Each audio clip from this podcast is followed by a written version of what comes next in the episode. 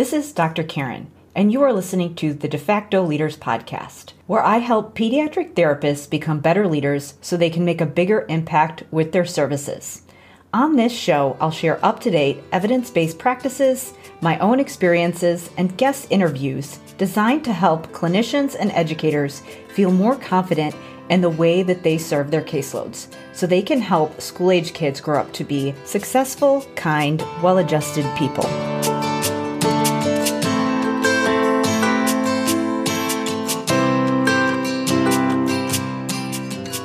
Hey there, it's Dr. Karen, and welcome to episode 98 of the De facto Leaders Podcast. In this episode, I have special guest Valerie Doherty, who is a speech language pathologist with over 35 years of experience and who is a published children's book author. I thought she would be a great guest with her years of experience in the publishing industry because I know that a lot of my listeners are always interested in ways that they can use their clinical skills to serve clients and also to find creative ways to advance in their career and develop additional income streams and just have a creative outlet. There are a lot of good options for publishers these days. There are sites like Etsy and Teachers Pay Teachers, but I wanted to have Valerie on because she has gone the traditional publishing route and I thought she'd have some great insights into the whole publishing experience.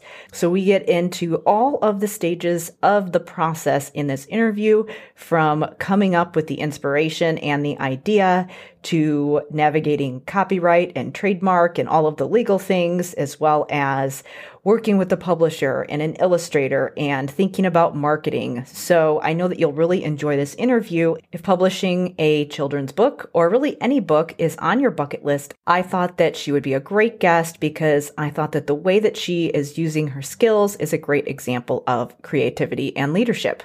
Before we get going in the interview, I wanted to share a brand new guide that I just created. As I talk to more school leaders, it has become very apparent that many school based mental health, behavior management, and social skills intervention neglect a set of essential skills. That skills being executive functioning. So this is obviously not the fault of the teachers or the therapists. Really, it's that the people who are supporting kids need accurate information and support in order to be able to support kids. So I aim to solve this problem with this free guide. So inside this free guide, you will learn how to improve students' social relationships and their ability to regulate their emotions and how to do this when behavior management and social skills groups aren't working. I also talk about why talk therapy falls short for many kids with anxiety and what to do instead. I want to be clear that I am not making a blanket statement and saying that talk therapy is never appropriate, but I am saying when executive functioning issues are at play, talk therapy is not going to be an adequate solution. We need to have supports in context in order for that to be effective. And if we don't, those issues with anxiety that stem from executive functioning issues are not going to get better. In this guide, I also share how school clinicians can support mental health, resilience, and independence in kids, and how they can lead their teams in doing this, even if they aren't in a traditional leadership role. And I share in this guide what everyone's role is in supporting executive functioning, specifically in the school setting, but also across the board, because I do address how parents and students can play a role as well. So to download this free guide, you're going to want to go to drkarendudekbrannan.com backslash EF schools. Again, that's drkarendudekbrannan.com backslash EF schools. So now please enjoy this interview with SLP, and published book author Val Doherty.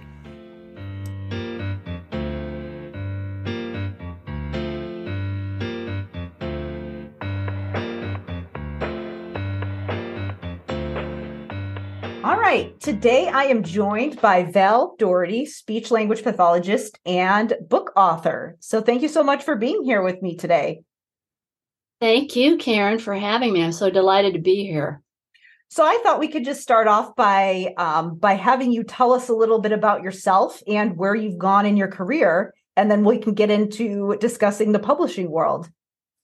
Okay, happy to do that. Well, I'm a long-time speech path. I uh, practiced for a lot of years, and I uh, did my undergrad work at the University of Nebraska in Lincoln, and then I did my graduate work at Champaign Urbana. And uh, I started out um, in uh, rehab settings and did some public health as well, and had the uh, privilege and opportunity to work with a wide variety of patients in those settings. And then I uh, went into the schools where I had a, a long time uh, experiences across a number of settings. And then uh, I went into uh, administration, and I, uh, because of my own professional interest in language and literacy, I did uh, continue some educational work with uh, getting additional certifications in both learning disabilities, general ed, birth to grade three, and uh, um, administration as well. Great. So, what obviously, uh, one of the things that we wanted to talk about today is that you are a published author. So, when did you start doing that, and what inspired you to start doing that kind of work? Well, I published, uh, self-published a, a first book in back in 2011, and because of my uh, professional interest in language and literacy, I really um, wanted to do some work in that. And uh, I, like I mentioned, attended the University of Nebraska in Lincoln. And so I wrote a football book. and that is called Husker Game Day. And I had approached a publishing company that was very well versed in um, how to acquire uh, trademarks and uh, licensing agreements with the university and I didn't know much about that, but they certainly did and guided me down uh, that path in the right direction. And then uh, it was one of the initiatives of that university that is early childhood as well. And so it seemed to be a, a perfect marriage of those interests with uh, the language and literacy, the school, and my own. Uh, you know, I'm a football fan as well, so it it worked out, and it was a, a lot of fun. And the university. Yeah has been uh, terrific um, to me. I had a couple signings, and then um, the um, alumni association had asked about um, you know acquiring some of those books for. Um, I believe they sent them out to some young kids that were in a, a group with um, parents as well. So um, yeah, it was a terrific first experience. Yeah. Well, it's it's interesting because a lot of the people who a lot of the SLPs now, if they want to publish a children's book or create resources, they'll do something like teachers pay teachers, and, and that's great as well. It's uh, an easy way to get your work out there. But what made you want to pursue kind of the the traditional route? Well, I, you know, I I looked at um, all of those pieces together, and I had done some background uh, information, and and there certainly are a lot of paths to publishing, and that that is certainly true. One can uh, self-publish now, and even more so, I think, than those 12 years ago or whatever it was. You know, there are certainly more options that mm-hmm. one can go traditional. There's hybrid situations. I'm in a a current situation with the most recent books where I had uh, hired an illustrator already, and then she, as we worked together, um, suggested another uh, company. But there are such a um, number of different paths that people can go right now, including but not limited to self and as well as traditional. Yeah. Well, and I think what for me, you know, as navigating this world as well, that a lot of times people go the electronic route because then you don't have to think about physical products and and actually shipping and like you said an, an illustrator that's actually going to make a paper book. So it it seems a little bit easier to just put something online via pdf but definitely takes more work when you're thinking about a physical book, but it's so needed. I mean, kids need something they can physically hold in their hands and look at. Right. And we have, don't we, so much research out there and how our own field, we're so much involved now with um, the literacy piece, I think. So it's, um, you know, I did some practice in early intervention too. And so all those things with the, the tangible product with the little ones during those EI visits too, they, you know, get the whole um, feel of a book and the left right progression mm-hmm. and all the things that books can offer uh, our very young patients and clients and our own families. Mm-hmm. So, how many books have you written up until this point? Let's see. Uh, one, two, three, four, uh, six, I guess. It's six. Great. Yeah.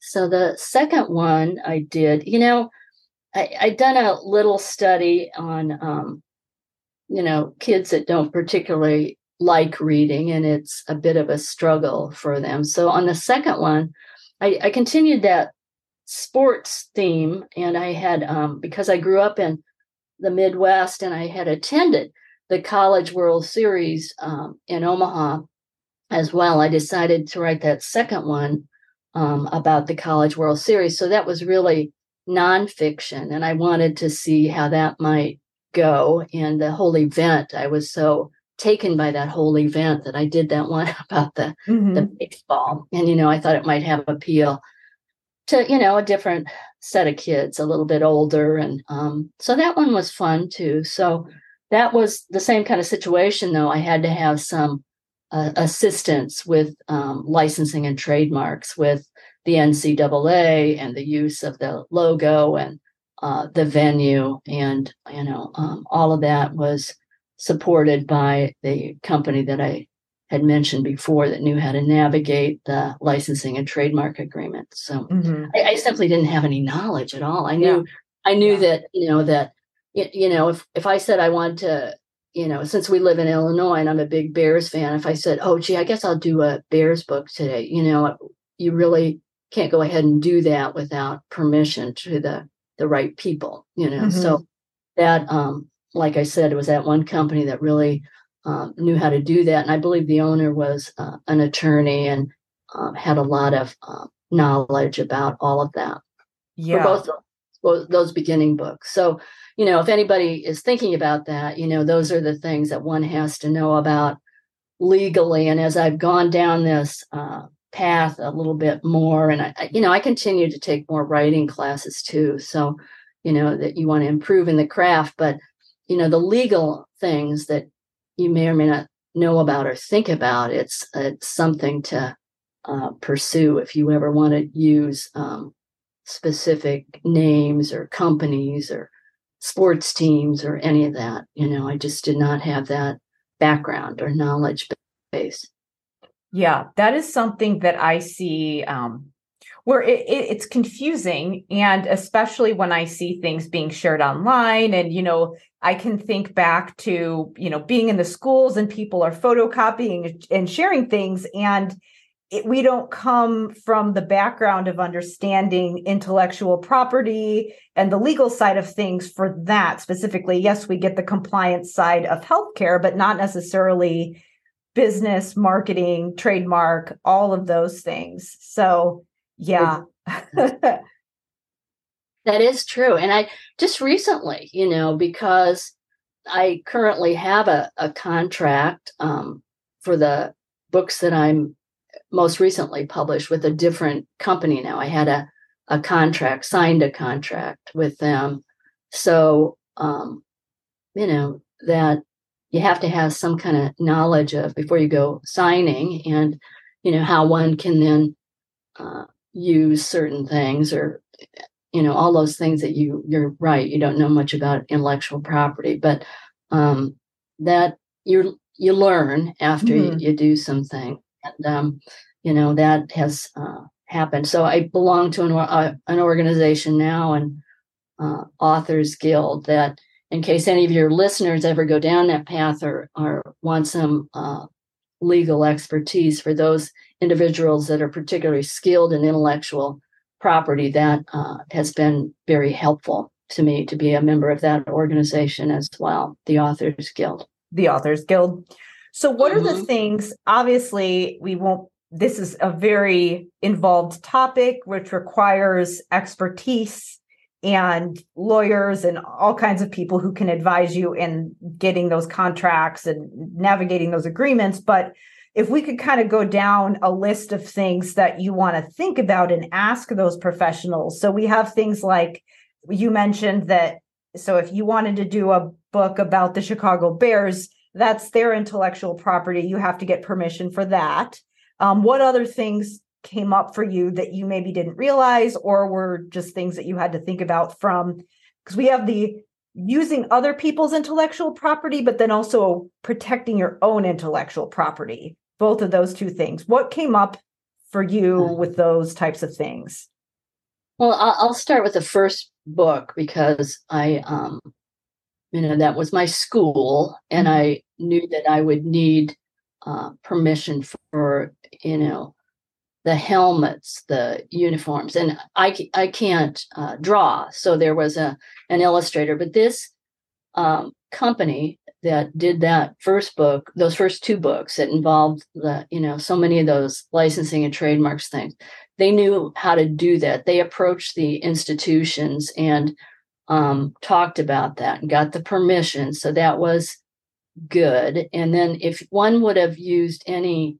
songs or you know their fight songs which i didn't you know but that would be also something else if you used anybody's fight song in or lyrics from that were already protected and ri- written by somebody else that would be mm-hmm. another okay. layer so i i didn't you know those were just the images and so i um they connected on that particular project that first book husker game day they connected me with uh, a couple different illustrators, showed me their portfolios, and you know what kind of um, images do you want, and you know do you want it more cartoon like? And and honestly, I just you know hadn't thought about yeah. all of that. So mm-hmm. I learned so much from the illustrators because they too, of course, have a variety of styles, and it was you know, do you want cartoon characters or do you want more lifelike people? And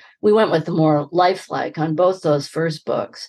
Um, and um, but you know, those kinds of things that oh, and what color combinations? Well, the color combinations weren't so much an issue because you you knew what the uniforms were like, but you know, uh, the venue too, you know, in terms of the logos, you know, there there's a block in, and then at the first there was a reprint on this book which the first one was uh i don't quite remember the dates but it's you know the huskers and then there was a change on the logo for the second print run so one had to go through the approval and uh, again the process of that because the logo had slightly changed mm-hmm. so all those things yeah. with the slight change and there's fair use you know which i'm learning now uh, if any of your uh, listeners would ever think about joining certain organizations. I belong to a couple you know society children book uh, society of children book writers and illustrators in addition to the authors guild where they have all these ongoing seminars about you know all these topics beyond the contracts if you ever you know have contracts. But it's you know use of certain things uh, use of like i mentioned the lyrics or logos or any of that that they can help you um, navigate those. So you know no one wants to get in trouble with anybody yeah, yeah. right? So um, you know you have to be careful on how you know whether you use anything in a book or not poetry somebody else's work you know can you right. you'd have you know permission of course to include that in a, a text so what do you do? So let's say that you've gone through all of that and you've gotten all your your permissions and everything and you have your book and now you've created something. And so now you have to you know protect your own intellectual property. What kinds of things do you need to think about there when you are working on licensing agreements or selling? Yeah you have to copy, yeah you have to copyright those books you know you um, so inside, I didn't do any of that work, by the way. They did, you know, the permissions for me. They did um, the copyrights and they have inside, of course, the messages are all rights reserved, and uh, university has uh, trademarks and license licensing agreements that are protected by the University of Nebraska, and all that's inside. And that company took care of all that, the including that- the yeah, the, including the copyrights. I didn't do any of that. I didn't apply for copyrights, you know, but they did, and um, so if you self publish, like some people do now, um, many people do, they um, take care of that um, themselves, you know, for a copyright. Um, and I, because I haven't done it I, myself, I haven't, uh, I don't know the cost of that, but yeah. you know, you apply for those copyrights. And the second books, which is different because that's with a company in England. So this is called the, the next ones are um, published through a company called Blossom Spring. And um, Big City Dance was the third book I did. And like I mentioned, I had found an illustrator and I wasn't quite sure whether I was going to do the work myself or, you know, hunt down somebody else. But Brenda Higgins is her name. And I had seen her portfolio. And frankly, I don't even remember where I saw it. I think I saw her online, her um, work, and she had a a style of uh, kind of whimsical, you know. And I thought that was what that's what I'd written. I'd already written the text, so I thought, yeah, that looks really what I'm thinking. And then I knew that Brenda could do um, people as well, so she had a very complete portfolio, and we connected. Brenda uh, lives in Spain, but uh, hails from Ireland. So, you know, we chatted online and I had seen her website. And then she said, What do you think about working with Blossom Spring? And so I had um, submitted the text to her and we'd given a sample of the illustrations and they took that. But inside these books, the copyright is from England for that those books. The last okay. the last so that's a little bit different, but it reads um, in accordance under copyright designs and patents and by British library cataloging and publication. And you know, it goes on and on, but it's in the beginnings of the book. So mm-hmm. I didn't do any of those either. They did, you know, so it's protected a little bit uh, differently under that and reads a little bit differently than copyright is in, the US. Yeah. But yeah. So how it worked for you is that you uh, on the front end as the author worked with somebody to make sure that you weren't violating anybody else's copyrights or intellectual property and then you worked with the publisher and then once you worked with the publishing company they're the ones that took care of protecting the property from there whereas if you were self-publishing you would just take that last step and have to make sure that you sought legal advice to do that on your end. That's right. Yep, that's right. Everybody's yeah. A little bit different. And, you know, with traditional paths on um, what they call the big fives and um, who would that be? Like Pendam, uh, Penguin Random House mm-hmm. or you know, the really uh, big companies. Um, and they call them the big five right off of my top of my head. I can't name all of them. But with that said, that many of those, if you have uh, people in your on your show that want to publish, those big big companies require agents many times. Mm, so okay. you, you know, in order to get into those big houses, you need an agent. So literary agents may be looking for some very unique pieces of writing. You know, it, it doesn't mean your writing uh, is not good. It means they may not be seeking that kind, but a lot of them um, require agents. Some, not all, you know, um, have what they call unsolicited submissions where you don't need an agent. So again, I belong to quite a few of these groups that have uh, helped me learn so much about that. And then I'm in, you know, ongoing classes like continuing ed for speech pass. yeah, it's a lot. Writers, you know? right? Yeah. Well, the the business side and the legal side is just it's a whole other a whole other world and a big learning curve. I found. It, yeah, right. It's true.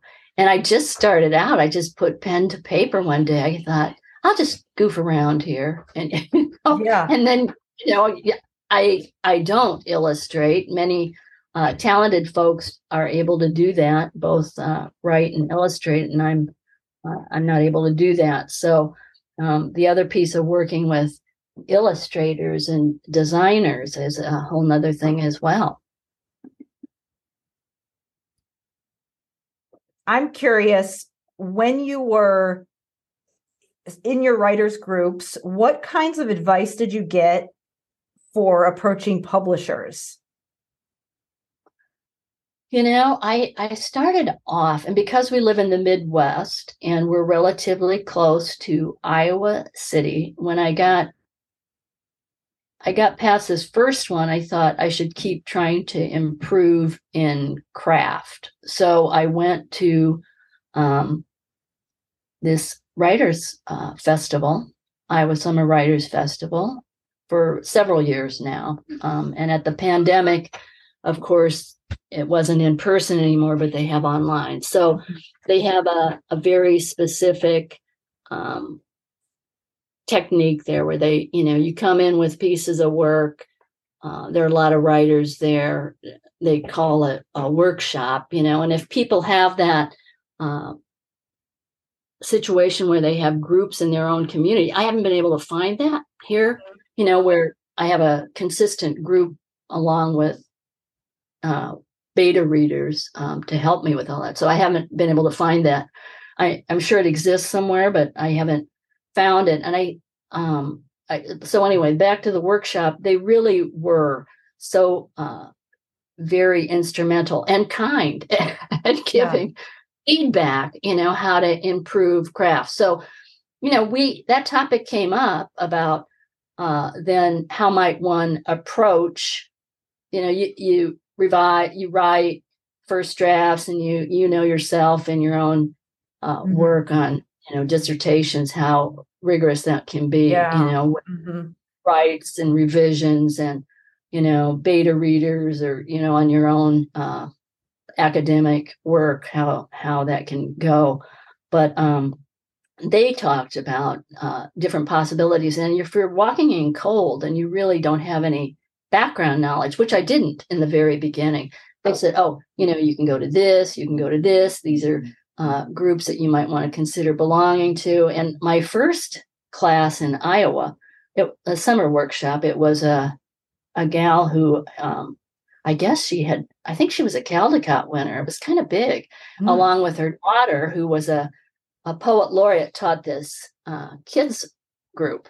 And, you know, they were very patient with all of us because none of us had published at the, the time.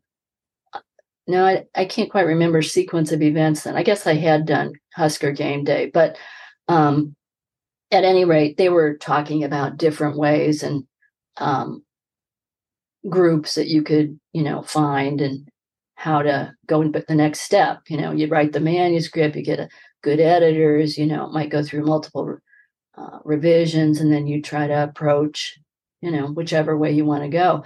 At the time, it maybe wasn't as much self-publishing going on, but I just th- think it's really exploded right now. You know, mm, where yeah, it definitely has. Yeah, yeah, it's exploded, and you know, um, particular people that are younger than I am have such great sophistication at doing format and design and you know I don't I wasn't you know didn't grow up with that whereas you know the younger folks have had all that opportunity to learn that and I I know some people that are doing that uh, beautifully but I don't think I I don't have, have the skill set to do yeah. that and you know uh, Brenda and I were laughing. We did this one called um, Wonderful Things, and it really is um, for birth. I think that was the fourth one. But Wonderful Things, we wanted to do something for the babies. And, you know, so it's real low text and uh, she really did a beautiful job on it, but it had quite a few revisions, both on my part and hers. But um, at any rate, I, I just um, I have a great deal of respect for the illustrators and the designers who've helped with the covers as well, because you know it just really is not something I have the greatest eye for, and they're um, they're really trained with it. You know, they oh, do you want this color? And I'm like, oh, yeah, I don't know. I have the hardest time. About the font beats me. You know, yeah. I mean, there's right. I mean, they're the designers on the covers too. You know, what do you think about this? And I, they really opened my eyes to so many things that I haven't thought of because I was so focused on the text. And um, you know it, it just really has i've learned a lot in a over a decade is is what i can say but it's ongoing which makes it fresh and interesting you know because you keep learning all the time. Yeah i mean with the with the publishing if you're going to write a book for young children it's really essential that you have the illustrating down and that you have good quality eh, visualization and all of that so, really, when you're thinking about approaching a publisher, there's all these other steps of that you need to you need to have your illustrator and the so you you approached an editor before you went to a publisher and then you have to think about how you're going to pitch the publisher and approach them and talk about your book before they even read it. I mean there's probably a process right? There is and like when we did Big City Dance. I had wanted to do something uh, about movement, you know, because books are that. When I went back for early childhood curriculum, uh, Karen, I just learned so much about how best practice should be, you know, with little kids. So, mm-hmm. uh, and I knew about how our own field with rhyme and rhythm and repetition can support literacy. So when I did Big City Dance, I like to dance myself. So I thought, okay, I'll just write this text about um, these mice that are dancing. And I, and it, there's some animals in it. And I have to tell you, after that book, and you know, again, it's done in rhyme and rhythm, and it really was another layer with rhyme and rhythm because if if you don't get it quite right it sounds clunky and weird you know with mm-hmm. rhyme and so that went through multiple revisions too you know it, it's the syllable count and all of that and then you know we talked about all the vocabulary in it that little kids may or may not know. There's salsa in it and merengue, which is okay. You know, mm-hmm. you can expose to new and interesting words. And we wanted to put something in it so we could incorporate movement with little kids. So we put a dance in it at the end with power verbs. So, you know, there were all those kind of layers. And when I first did it, it you know, I had written it. And then Brenda, I was already uh, had a contract drawn up with Brenda, the illustrator, after I saw her portfolio. And she was the one that said to me, Hey, listen, you know, maybe you'd like to approach Blossom Spring. She would already had a, a relationship with them in some manner. Mm-hmm. I don't know. If she did contract work or, and I thought, okay. Yeah. no. So um, I did. And that's how that one went. So I didn't search very hard. You know, I looked at their submission requirements. Every publisher will have submission requirements. And you can look at their website. And if you want to submit to them, they may say, you know, we'll take unsolicited submissions, which is no agent, or they'll say, you must have an agent. So, you know, if you go uh, approaching one of those companies that require an agent, then there's another step. You have to go find an agent. Mm-hmm. And those agents um, are very busy and you know, they too have very specific requirements that they may be looking for specific things that may or may not be a match with your own work. So, you know, there are, um, you know, this one wasn't so hard because Brenda had already worked with them, you know, out in, in England. Mm-hmm. So that's the way I went on this one. So, you know, I'm working on some stuff now and they've been kind. And, you know, I've had uh, multiple manuscripts with Brenda. We've worked on several now. Um, I had a different il- illustrator for the first two books, and Tiffany, she was great too. I didn't find her, but you know, with Brenda, I, I had found her. So there's all different ways that it can go, and yeah. um, it certainly is uh, a, uh, different for everybody. If you start talking, to, oh, how'd you get that done? You know. Yeah. well. Anyway and I think the, leveraging those relationships too, because I think if you are approaching an agent or a publisher or somebody who, you know, you're, if they're getting a lot of submissions, they might be getting a lot of good submissions. I think it's almost like when people are looking at resumes and human resources where they could be getting a lot of qualified candidates and it's hard to sift through all of those things and if you can get your name put to the top of the pile, or if there's some familiarity there, then that it's probably more likely that you'll get your manuscript read or that you'll get some eyes on your work and that you'll get to move on to the next step.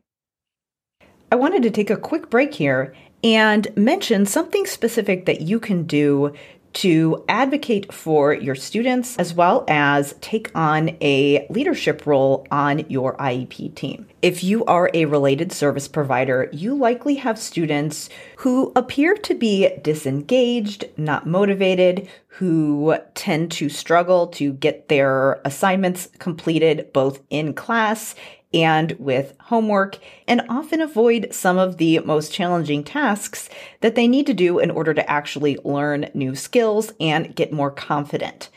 So many times these issues are related to executive functioning.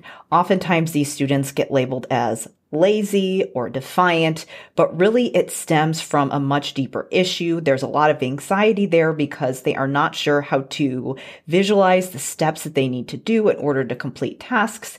And this comes across as behavior issues. It causes issues with social relationships and it can have a huge impact on students' self-esteem and mental health.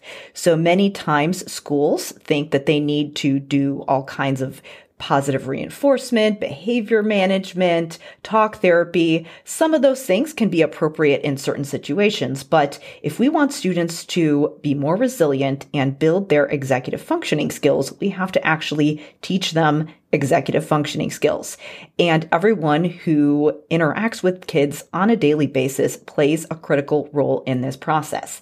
That's why I've created a free executive functioning implementation guide to outline everyone's role in this process. This includes the professionals' roles in the school setting, as well as what students and parents can do. So if you are a related service provider and you want to help your team get on the right track so that you can support your caseload, definitely check out my executive functioning guide. To download that guide, you're going to want to go to drkarendudekbrannan.com backslash EF schools. Well, it certainly is uh, true. It's it's good to have really uh, nice relationships with editors, and it's uh, you know with the illustrators and the designers because eh, you know it's makes the work a lot easier, and they certainly bring it to they brought it to my attention anyway about color and you know layout and all of it. I just um, you know, and I I have to say to them, you know, thanks for asking me, but I must rely on your expertise because I don't know as mm-hmm. much about you know font and you know uh, how this lines up. What you do want to make sure on the design, and you know, we all looked at it. You know, editors, designers, illustrators, we all look at it hundreds of times. You know, you're almost sick of reading it because you're yeah. reading it so much, you know, and then you get so close to it yourself. For me, you know, I couldn't see the mistakes, so you have to hire uh, good editors, you know, to to look at it again, and they certainly can help elevate a work. So, you know, currently I've got something with an editor right now, and it's I don't know, it's on its fifth revision or something, mm-hmm. you know. So that's just, normal. yeah. normal yeah, part right? of the process.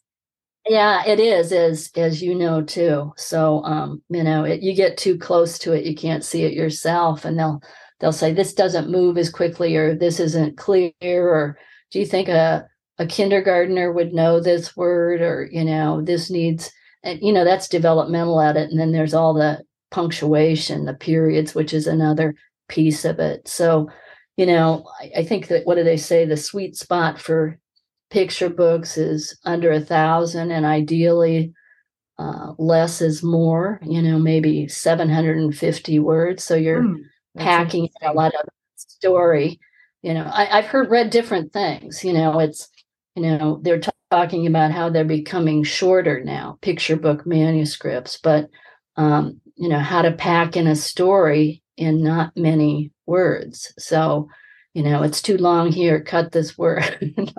this isn't uh, why clear. is it I wonder why it's getting shorter and if that's a good thing. yeah, you know, and I I think I just got some feedback today and um she said we don't we don't need this i don't think and at the beginning i'm like and it's it's hard for me sometimes to think about setting up the scene you know how much you know and i know that I know the illustrators can do that through the pictures. You know, maybe I don't need that to say so much mm-hmm. with if they can relay it through the pictures. So, you know, I it is a, a beautiful gift to be able to draw and write yourself, but I thought, oh, don't, shouldn't I give more detail there to set the scene, you know? But uh, you know, I'll let it sit. And when I get feedback from an editor, I really let it sit two or three days until I tackle it again because I sort of have to noodle about what she said to me, you know. And, uh, yeah. but yeah, I, I'm not sure, you know, I mean, do we think attention spans are getting shorter? Yeah, that's kind of know. where I was going. Um, so I wanted to, I had just a couple questions or points of clarity. And sure. so beta readers obviously so that would be more it, it's test readers so more of a test audience reader and then the editor is a professional who has trained experience in editing how often do those editors of children's books i mean do they have a marketing background and they know market trends do they have background in child development how do they know what to tell you how do they know how to advise you I'm to, and I, am to say this because anybody um, that's seeking an editor for the first time, I've learned some things through trial and error here. You know, like I've gone with a company now, which I really like, and I've had several uh, picture book editors,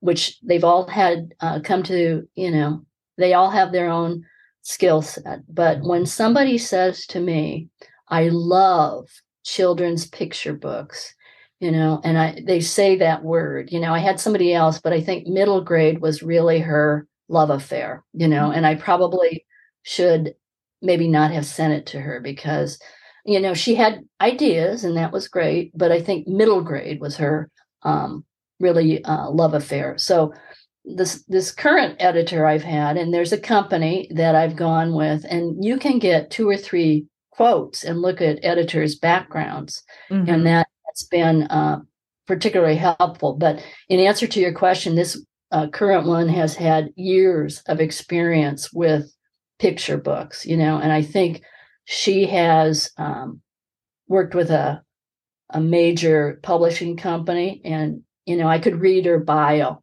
on her background and you know you can get different quotes from them but it took me a while to find this place, but they gave me, um, you know, what do you want?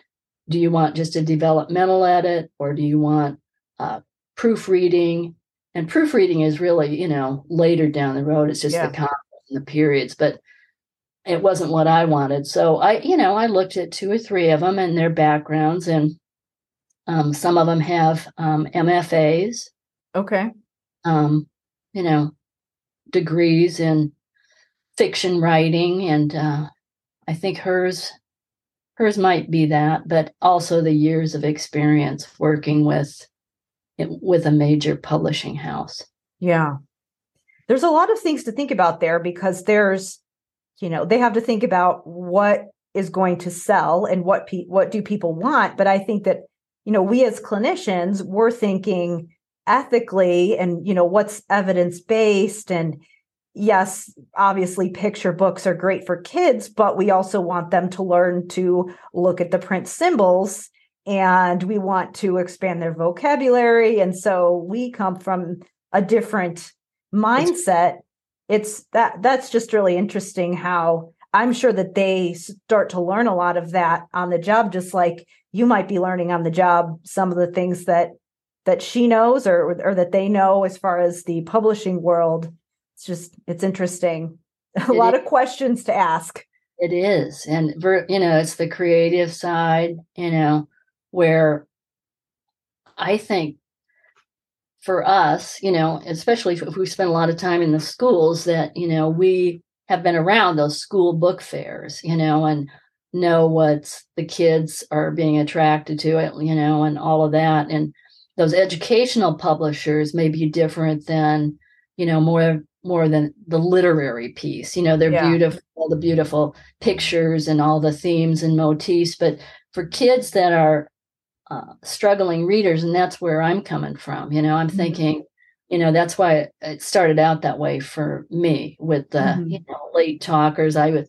when I'd go into sessions, as I know many of us do, you know, we want to select text that elicits certain things and that mm-hmm. we can use those strategies in our own clinical backgrounds, right? That we know certain books will do that. And then I I added, you know, rhyme and rhythm because I know it benefits mm-hmm. kids, right? And I wanted to make it funny and I wanted to, to get up and move and I wanted to bring in verbs that I thought they'd know and um, you know, um, pair the actions and and so yes, clinical versus the the creative and you know there's nothing wrong with those beautiful literary books but i probably am i'm not writing like that myself you know so yeah. then you find the matchup of who the editor is and who might be a good fit with the work and then the publisher who might be a good fit with the work yeah. so yeah it's uh it certainly is um, a lot to learn Well, and if you don't know how to do, handle the marketing piece and the creative piece and how to tell an engaging story, people aren't going to read your book. They're not going to buy it. So the benefit of your clinical knowledge doesn't ever really get into the hands of people who need it. I mean, I think that that's we need people who can help us learn those skills and we need to take ownership ownership of that as a profession to just make sure that we can use our skills. So we've kind of talked through we've got we talked through your the initial process. So let's say that we're we're at the stage where we've got the book published now we're at the stage where we want to sell the book. What kinds of things did you learn at that phase? I i i might do some things differently with that. I'm not sure. Would i hire a publicist? I, I don't know you know for the next one i'm not quite sure. But now, this year, particularly um, since the pandemic, I I had a book come out last year. The this big city dance is one in three. It's the first one of a three book series with the same characters. So the last one came out last year. So I've you know got it on Amazon. You um, the announcement came out from Blossom that it was coming, it was coming. You know, I had some following from uh, the previous ones. And then, you know, I am now in some groups, marketing groups, you know, mm-hmm. how to market these things. If I had it to do over again, I, would probably do some things differently. I've purchased some ads on a company that sends out to educators and libraries. Now I I, I also have a a group that um, uh, it's a student led initiative. It's called Babies with Books, and mm-hmm. they have uh, you know um, a readathon with all these hospitals. And it's you know i've become acquainted with them for wonderful things where you know i've done some book giveaways. We periodically do book giveaways. I've done a um, some podcasts with some people to get the word out there. Mm-hmm. um, so there's ads there's podcasts there's interviews there's local papers you know you might want to approach your own libraries um, you know practices. And it's the marketing really i find is um, well it's rigorous you know yeah, and it's ongoing.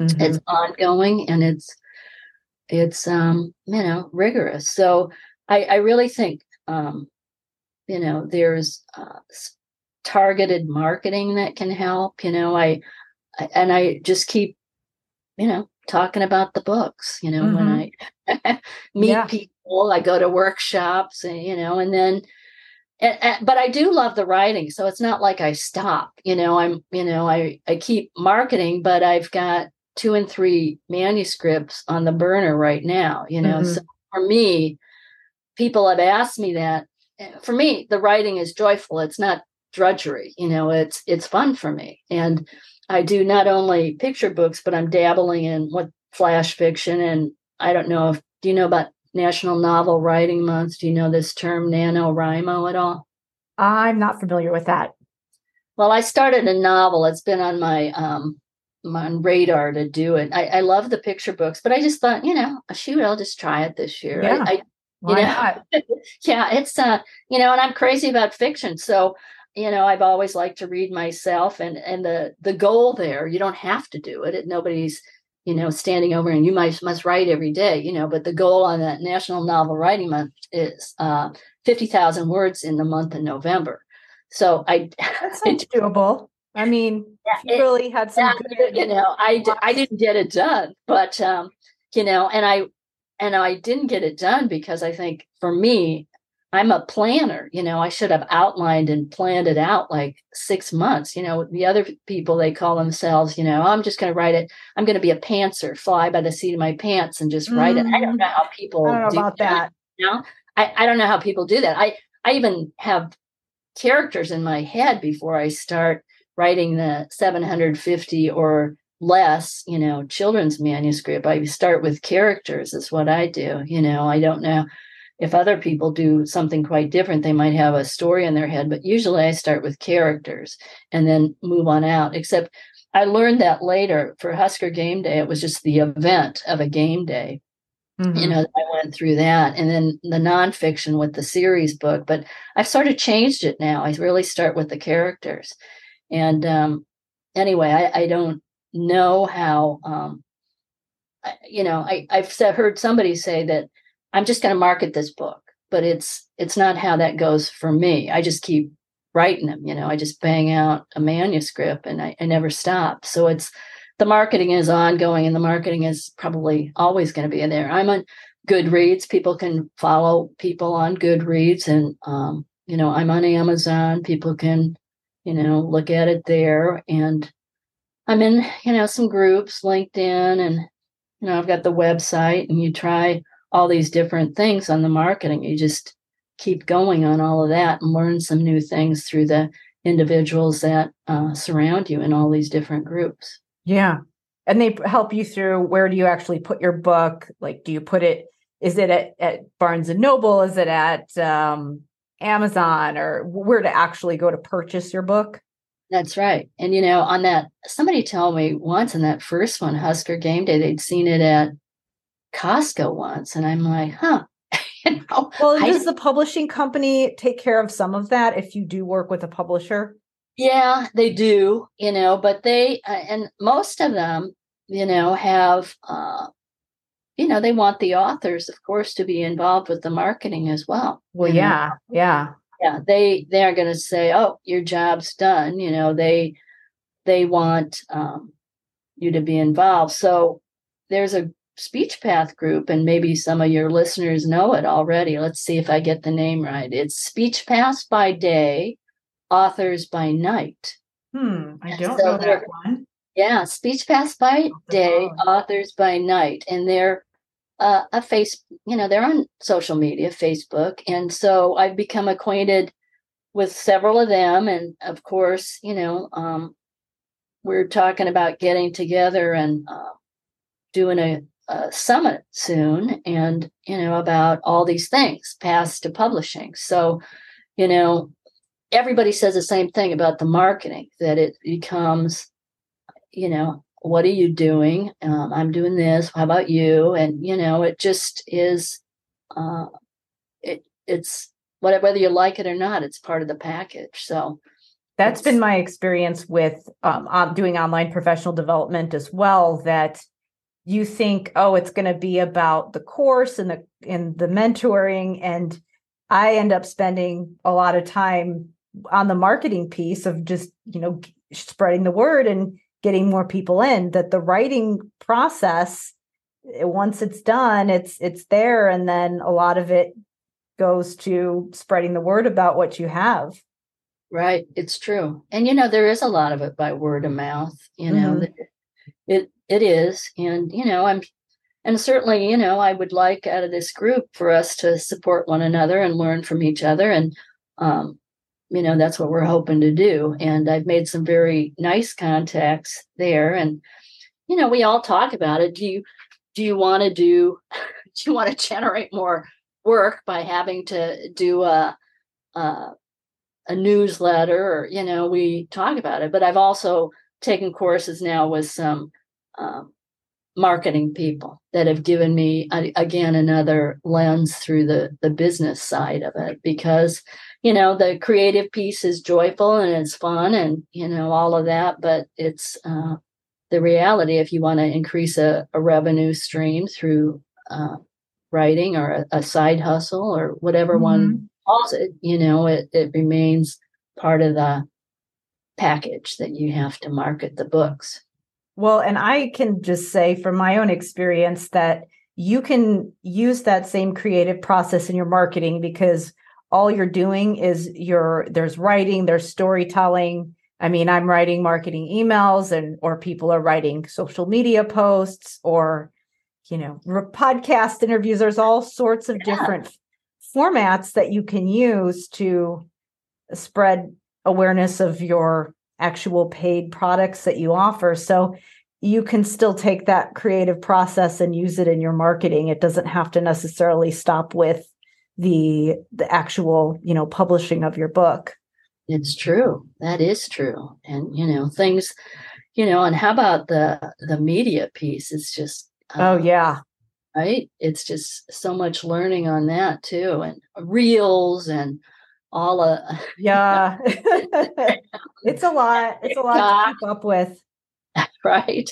TikTok and uh yeah, you know, that's Reels and TikTok are the the big ones, and YouTube Shorts. Apparently, I haven't I haven't gotten into that one yet, but I've been I've been looking into TikTok and Reels I, I haven't quite got into the trending sounds. I hear from a couple marketing experts that it's you don't necessarily have to dance around to pop music and point at the the words on your screen. All I do when I do TikToks and Reels is I just talk about something for 2 or 3 minutes and stick it on there. I'm not yeah, dancing I, around. now, right? And I there's a certain um I, I, don't know. You know, I mean, you have to find your own comfort level. I'm I'm yeah. working my way up there. yeah. I don't know. I I um I do think that some things are just trending. It is good to get on a trend if you can grow a following and I think for authors TikTok definitely has some potential because of the way that the platform is right now. You can get a lot of eyes on your stuff from just views and not necessarily followers and it's short and it's visual so if you have a picture book that is something that's really easy to demonstrate on a platform like TikTok or Instagram or well honestly even Facebook so right. anything that has right. video yes yes it's true but you know and all of it is um yeah takes time all of it yeah. takes time you know and how to carve out that time and I just, you know, what I learned from that whole experience in November, that National Novel Writing Month, you know, and, and I want to finish it, you know, I do, um, that it really is power in practice. You know, you oh, just, oh, yeah, right, sure. sit down and do it, you know, mm-hmm. even if, and I, I started, I was a little crazy with the word count when I first started. And then I thought, you know what, I'm just going to, sit down and write and if it feels like a natural stopping point then i i wrote you know mm-hmm. i wrote mm-hmm. for the day so um i i just didn't go crazy with it and i thought well i did it i wrote something every day i didn't finish a novel but you know, that's okay i yeah. did it i so, think that showing up to do the practice is part of this part of the process I, and i i think um, when people ask, you know, because a lot of people, it's funny because when I did clinical supervision, I just uh, learned so much from the students as well. And they would say, What if I don't like this field? What if I don't want to do it forever? And I said, Well, I said, you know, there are other things that one can do to you know, balance it out. If you think you want to change in setting, you could do that. Or if you think you want to publish, you could do that. So, or if you think you want to do product development, or you think you want to go with a company to sell, I think there are things that one can step away from that. But I think that you can um, always use those skills that you're learning now. It's never lost, and that you can extend it, you know, into whatever that might be. Uh-huh. Yeah, I think with a field like a speech pathology or any of the other clinical fields, you know, social work, psychology, counseling, all of that, you have a very specific job in mind, even though there's a broad, there's, you know, a broad scope with all of those things. And with other fields like marketing, communications, it's more of an expectation that there's this broad way that you're going to apply those skills and you're going to learn it on the job just because that's the nature of the field. And so, you know, you think, why can't we think about our skills in the same way as those other fields, even though we do have something very specific we can do with our degree? That's right. I, I agree with that wholeheartedly. So this Look at you. Oh, sorry. Go ahead. Look at you. You've done all these interesting things. Yeah, you know, and I'm I'm venturing out into some other other directions currently. There's uh i'll have more updates on that probably in the coming months but yeah um i don't know i think i just you know what some people i think some people do get into a job and it's really their sweet spot and they like to stay there but then some people like to do something for you know 5 years and then move on to the next thing or even just a couple years. And in the corporate world that's just what you do. It's pretty common to move around from one department to another and we don't see that as much in clinical fields. And it's just it's really interesting how we we think of it as you know i don't know almost a bad thing or thing that people don't do. And and you know i think why not? You know maybe it's okay to switch around and see what you like and just get different experiences to find out what what works for you. I think so too. I uh i would agree with that so, this is a good place to wrap up. Where can people go to learn more about uh, how to connect with you or some of the resources that you've mentioned so far in this uh, interview? Yeah. Um, the books are on Amazon. You can uh, visit uh, Valerie Doherty author.com. That's the website. And um, the I'm on Goodreads. You can find LinkedIn. I'm over there. Although I, I do post a lot on Facebook too, because, you know, people are interested in, in the process, some of things that we've talked about now. Mm-hmm. Um, you know, I, I think that's pretty much on the social media piece. Um, I said Goodreads, right? Yeah. yeah. and we can link to all these there. things. I can Yeah, and you can, you know, leave reviews. Occasionally the good news is we give book giveaways. Um, sometimes I just had one. But you know, we we talk about that on I, I talk about things quite a bit on uh, Facebook. Uh, I don't post every day, but frequently I do. Yeah. And on the website. And um, you know, things are always coming up. And I, I we are planning this and I'll, I'll mention it. I don't have all the details to give you today, uh, Karen, but we are going to do that summit. And, mm-hmm. you know, yeah. if listeners are interested, you know, there are a lot of speech paths, and I've uh, uh, become acquainted with them simply by, um, you know, joining that group or is that speech paths by day authors by night okay. and, and i can link to that too Yeah, and a lot of those uh, individuals, it's not what I did, but some of those, and we're going to do this summit with uh, a little more diving deeply into this uh, this content about here about my path certainly isn't the same as others. Some of those yeah. have done Kickstarters, some are traditionally published. We're going to try to get uh, you know an array of people on that so they can just speak to that, you mm-hmm. know, and things that they've experienced, um, which have been certainly different than mine, and why they started to write, and you know um, what they're doing now, and how maybe we can support each other. But we're we're planning that in the spring, and I can get back to that, and I'll post it as well. But I so appreciate this time with you. This has been great. Yeah, I appreciate you sharing this. And so for the summit, it's for people who are interested in publishing all kinds of different speakers on the subject, and they can go learn about that in the uh, the Facebook group that we'll link to. And if you do have a specific link to that summit, once you know the details, I can always update the show notes okay. after the fact. But That'll yeah, this is this has been great, and thank you so much for being here with me today. Yeah, well, thank you for having me. It's just been grand and uh, delightful to talk to you. Thank you.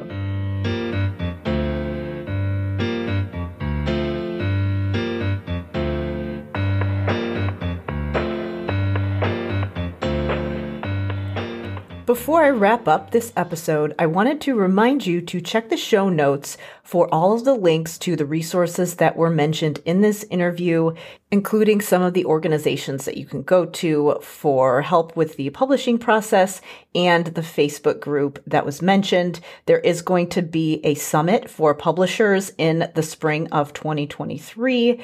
And so if you are interested in the publishing world, I highly recommend joining that Facebook group.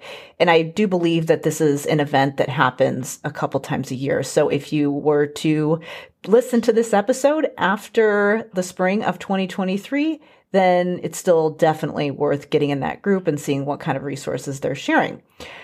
Also, don't forget to check out the executive functioning implementation guide that I mentioned several times in this episode. If you are a related service provider and you want to know how you can support your students' mental health and help them to learn the skills that they need to be resilient and adaptable, especially if you have students who are bright and capable, but are being labeled as lazy or procrastinators or defiant, and you know that they're capable of much more. Definitely check out that implementation guide. It can be helpful not just for those students, but for all of the students in the student body. So to check out that guide, you're going to want to go to drkarendudekbrannan.com backslash EF schools. I also wanted to mention that I am always looking for amazing guests who are showing some form of leadership when it comes to supporting kids, whether it be in a clinical role or whether it be in their community. So if you have a great idea for a guest, or if you would like to be a guest on this show, please email me at talktome at drkarenspeech.com. And if you would like me to be a guest on your show or if you would like me to present to your organization, you can email me at talktome at drkarenspeech.com as well. Thank you so much for listening, and I will see you in the next episode.